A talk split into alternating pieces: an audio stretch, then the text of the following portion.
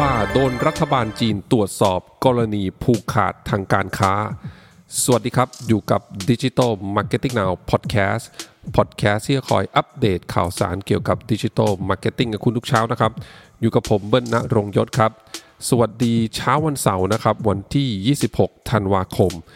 อีกไม่กี่วันก็จะสิ้นปีกันแล้วนะฮะ วันนี้ครับมีข่าวเกี่ยวกับอาลีบาบามาฝากกันนะครับอาลีบาบา e-commerce แพลตฟอร์มอันดับหนึ่งของจีนเนี่ยกำลังถูกรัฐบาลจีนตรวจสอบ กรณีออกกฎที่เรียกว่า choosing one from two policy นะฮะ กฎนี้มันคืออะไรครับ กฎนี้เขาบอกว่าบังคับให้ merchant นะ หรือว่าผู้ที่ขายของบนแพลตฟอร์มของอาลีบาบาเนี่ย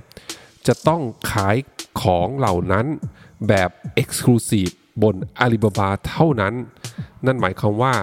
ห้ามเอาของแบบเดียวกันนะฮะ ไปขายบนแพลตฟอร์มคู่แข่งอย่าง JD.com แล้วก็ Pinduoduo นะครับ ซึ่งกฎดังกล่าวเนี่ยทางรัฐบาลจีนก็มองว่าเป็นการผูกขาดทางการค้านะครับ ก็คือห้ามไม่ให้คนที่ทำธุรกิจกับทางอาลีบาบาเนี่ยไปทำธุรกิจกับแพลตฟอร์มอื่นนะครับ ทางอาลีบาบากรุ๊ปเนี่ยก็ได้ออกมาแถลงการณ์ยอมรับเมื่อวันที่ 24 ธันวาคมที่ผ่านมานะครับ บอกว่าทางบริษัทเนี่ยได้รับหมายจากทางภาครัฐจริง แล้วก็ยินยอมนะ ให้ความร่วมมือแล้วก็ให้เข้ามาตรวจสอบเรื่องดังกล่าวได้อย่างเต็มที่เลยนะครับ ในขณะที่มีการตรวจสอบตอนนี้เนี่ยก็ยังไม่มีเรื่องของการ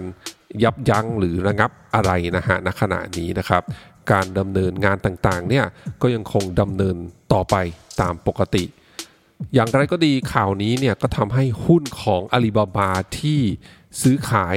กันที่ตลาดหุ้นของฮ่องกงเนี่ยฮะตกลงถึง 8%เลยทีเดียวนะครับ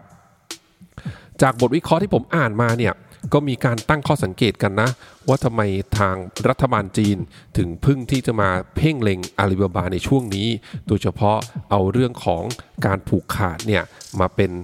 เรื่องที่มาตรวจสอบแล้วก็เข้มงวดมากขึ้นนะครับ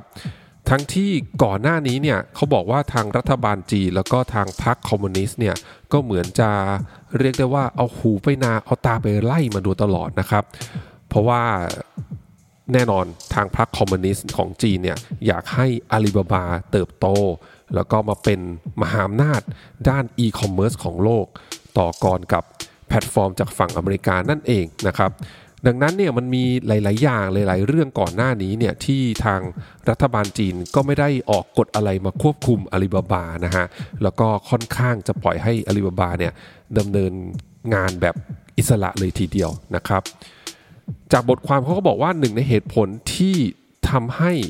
อาลีบาบาโดนตรวจสอบครั้งนี้เนี่ยก็น่าจะต่อเนื่องมาจากเหตุการณ์ที่ทางแจ็คหมานะฮะผู้ก่อตั้งอาลีบาบาแล้วก็แอนกรุ๊ปเนี่ยได้ออกมาวิจารณ์รัฐบาลจีน แล้วก็พรรคคอมมิวนิสต์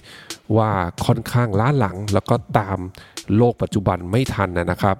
ซึ่งเหตุการณ์นี้เนี่ยก่อนหน้านี้นะฮะเมื่อเดือนพฤศจิกายนที่ผ่านมาเนี่ยนะครับ หลังจากแจ็คมาออกมาให้ความคิดเห็นในเรื่องนี้นะครับ ทาง Ant Group เนี่ยเจ้าของ Ant Financial แล้วก็ Alipay เนี่ยนะฮะซึ่งเป็นบริษัทในเครือของอาลีบาบาเนี่ยก็โดนรัฐบาลจีนระงับการเข้า IPO หรือการซื้อขายหุ้นในตลาดหุ้นมาแล้วนะครับ ก็ต้องคอยติดตามกันต่อไปนะว่าเคสนี้จะจบลงอย่างไรหรือจะคลี่คลายอย่างไรนะครับ ทั้งเรื่องของ การถูกห้ามเข้า IPO ของ Ant Group แล้วก็เรื่องของการตรวจสอบการผูกขาดทางการค้าของ Alibaba Group ด้วยนะครับ ตัวผมเองเชื่อว่าอย่างไรเสียเนี่ยทางรัฐบาลจีนแล้วก็ประเทศจีนเนี่ย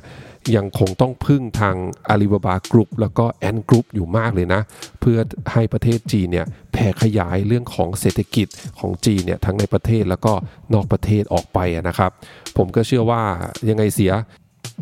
ทางรัฐบาลจีนก็ต้องผ่อนคลาย แล้วก็ทำให้เรื่องนี้คลี่คลายโดยไวนะครับ เพราะว่าการยืดเยื้อออกไปก็ไม่น่าจะเป็นผลดีกับทุกฝ่าย โดยเฉพาะกับทางประเทศจีนนะครับ ขอบคุณทุกท่านมากที่รับฟังครับ เดี๋ยวพรุ่งนี้เป็นเรื่องอะไรฝากคอยติดตามกันนะครับสำหรับวันนี้ สวัสดีครับ